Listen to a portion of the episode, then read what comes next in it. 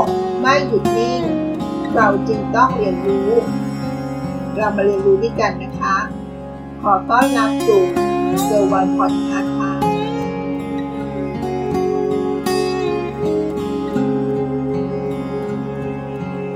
คุณทราบไหมว่าทักษะการฟังของคุณอยู่ระดับไหนคะทักษะการฟังเป็นทักษะของการใช้ภาษา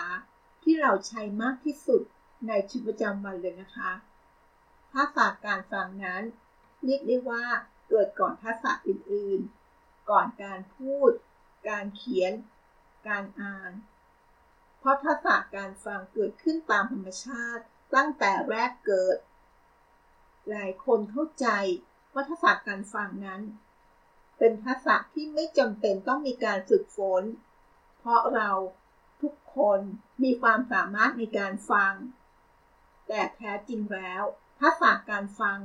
ก็เหมือนกับทักษะอื่นๆ ไม่ว่าจะเป็นการพูด การอ่าน และการเขียน ก็ต้องได้รับการฝึกฝน พัฒนาอยู่เสมอ จึงจะสามารถใช้ทักษะนี้ได้อย่างมีประสิทธิภาพสูงสุด และไม่เป็นเพียงแค่การได้ยินเสียงเท่านั้น ออตโตชาเมอร์ เจ้าของทฤษฎี Theory U เขาก็พูดถึงคุณภาพของการฟังอย่างลึกซึ้ง เขาได้แบ่งออกเป็นสี่ระดับนะคะ ตามทฤษฎีของ Theory U ค่ะเรามาดูนะคะว่า ระดับของการฟังเสือดับนั้นเป็นยังไงบ้าง ระดับที่หนึ่งเขาเรียกว่า เป็นการฟังแบบดาวน์โหลดดิ้งหรือ I in me ระดับที่ 2 เป็นการฟัง factual listening หรือ I in it ระดับที่ 3 เป็นการฟัง empathy listening หรือ I in you ระดับที่ 4 ระดับสุดท้ายนะคะ เป็นการฟังแบบ generative listening หรือ I in now เรามาเรียนรู้นะคะว่า ระดับของการฟังทั้ง 4 แบบนั้น แต่ละรูปแบบเป็นอย่างไรนะคะ เรามาดูระดับที่ 1 กันก่อน การฟังแบบ downloading ค่ะ การฟังระดับที่ 1 นั้น เป็นการฟังระดับที่เราได้ยินเสียงความคิดของตัวเองเป็นหลัก การฟังแบบนี้จะเป็นการตัดสินสิ่งที่เกิดจากความหมาย ความเชื่อ ความคิด ทัศนคติแบบเดิมก็คือของเราเอง เป็นพื้นฐานมาตัดสิน และคัดแยกข้อมูลให้เราได้ยินเสียง เพียงแค่บางด้านทำให้การฟังดับที่หนึ่งที่เรียกว่าดาวน์โหลดดิ้งเป็นการฟังที่หลายครั้งทำให้เราตอบรับ หรือปฏิเสธอะไรจากความเชื่อเดิมของเรา เหมือนกับการดาวน์โหลดข้อมูลที่มีอยู่แล้วในตัวเอง หากมีสิ่งใด ที่ฟังดูเข้ากับชุดความเชื่อเดิมของเรา เราก็เลือกที่จะยืนยันและเห็นด้วยกับชุดข้อมูลนั้น ชุดความเชื่ออันนั้น แต่ถ้าหากชุดความเชื่อนั้นไม่เข้ากับความเชื่อของเรา ไม่ว่าจะแสดงออกหรือไม่ ก็จะมีท่าทีปฏิเสธ หรือต่อต้านที่เกิดขึ้นอยู่ภายใน พูดง่ายๆว่าเป็นการเอาตนเอง เป็นที่ตั้ง เป็นศูนย์กลาง การฟังระดับนี้จึงเป็นลักษณะที่เราเรียกว่า I in me ก็คือใช้ตัวเองเป็นศูนย์กลางนั่นเองค่ะ เราสามารถสรุปการฟังระดับที่หนึ่งหรือ I in me ว่า เป็นการฟังโดยการใช้ตัวเอง เป็นจุดศูนย์กลาง หรือเป็นตัวตั้งต้น โดยมีความเชื่อของตนเองเป็นพื้นฐานแม้ว่าสิ่งที่กำลังฟังนั้นจะเข้าใจทั้งหมดก็ตาม แต่ก็จะไม่ให้ความสนใจ หรือแซงเป็นให้ความสนใจ แต่ไม่ได้ใส่ใจ เพราะยังยึดติดกับความเชื่อของตนเองเป็นหลัก และก็เห็นด้วยกับพอและพอใจกับสิ่งที่เองเชื่อมากกว่าชุดข้อมูลอื่น เรามักจะเห็น รูปแบบของการฟัง ระดับที่ 1 เป็นลักษณะของการพูดคุยแบบโต้เถียง เนื่องจากต่างฝ่ายต่างเลือกฟังสิ่งที่ตัวเองเชื่อ และฟังผู้พูดด้วยความตั้งใจที่จะตอบโต้ หรือหาข้อผิดพลาดมากกว่า ดังคำกล่าวของ ตีเวนคอฟวีเขากล่าวว่า ผู้คนส่วนใหญ่มักจะไม่ได้ฟังเพื่อเข้าใจ แต่กับฟังเพื่อที่จะตอบโต้ การฟังดับที่หนึ่งนี้ หรือ I in me จะเป็นการฟังที่ใช้ในชีวิตประจำวันเป็นส่วนใหญ่นะคะ จะเป็นการฟังเพื่อการพูดคุยกันอย่างสุภาพ ต่างฝ่ายต่างอยากพูดในสิ่งที่ตนเองอยากจะพูด พอพูดจบแล้วก็ไม่เกิดอะไรขึ้น การพูดคุยก็จบไปนะคะ การฟังระดับที่ 2 factual listening การฟังระดับที่ 2 นั้น จะเป็นการฟังที่หยุดความคิดภายในของตนเองเอาไว้ก่อนนะคะ และจะพยายามได้ยินสิ่งที่ผู้พูดต้องการจะสื่อสารออกมา ซึ่งการฟังระดับนี้ จะไม่เลือกรับฟังในสิ่งที่ได้ยินผ่านมุมมองของตนเอง หรือผ่านความเชื่อของตนเองเป็นหลักนะคะ แต่จะพยายามปรับเปลี่ยนมุมมองไปยังผู้พูด เรียกได้ว่ามีความเป็นกลางมากขึ้น กว่าระดับที่หนึ่งนั่นเองค่ะ โดยอาจจะยึดจากข้อมูล หลักฐานที่สนับสนุนความเชื่อต่างๆ เพิ่มเข้ามานะคะ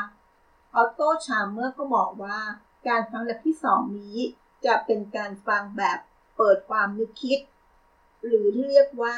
Open Mind การฟังระดับที่2นี้ จะเป็นการฟังเพื่อให้เราสามารถเข้าใจเนื้อหา แม้ว่าจะเป็นเรื่องที่เราเคยมีประสบการณ์ผ่านมาก่อน หรือมีชุดความเชื่อเดิมอยู่แล้วก็ตาม แต่เราจะไม่เอาไปตัดสินสิ่งราวนี้ก่อนนะคะ เขาจะเลือกเอาสิ่งที่เป็นเนื้อหาที่ฟังเป็นที่ตั้ง ทำให้การฟังแบบนี้จะเป็นลักษณะที่เรียกว่า I in it หรือใช้ข้อมูลเนื้อหาเป็นศูนย์กลาง สรุปการฟังระดับที่ 2 หรือ I in it ว่า เป็นการให้ความสำคัญกับเนื้อหา ข้อมูล และเหตุผลเป็นหลัก ผู้ฟังเองก็จะพยายามทำความเข้าใจ ว่ามันเกิดอะไรขึ้น อย่างไร เพราะอะไร มีสาเหตุมาจากอะไร อาจจะต้องมีการอ้างอิง แหล่งอ้างอิง หรือข้อมูลเชิงสถิติต่างๆ มาประกอบ และจะไม่นำเอาสิ่งเหล่านี้ที่เราได้ฟังเนี่ยมา ใช้กับข้อมูลชุดความเชื่อเดิมของเรานะคะ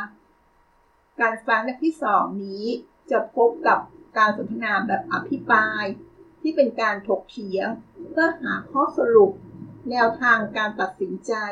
ที่ต้องอาศัยข้อมูล หรือการพูดคุยในเชิงวิชาการประกอบเป็นหลักทางระดับที่ 3 การฟัง empathy listening การฟังระดับที่ 3 นี้ เป็นการฟังที่จะเชื่อมต่อความรู้สึก และอารมณ์กับคนพูดเป็นหลักค่ะ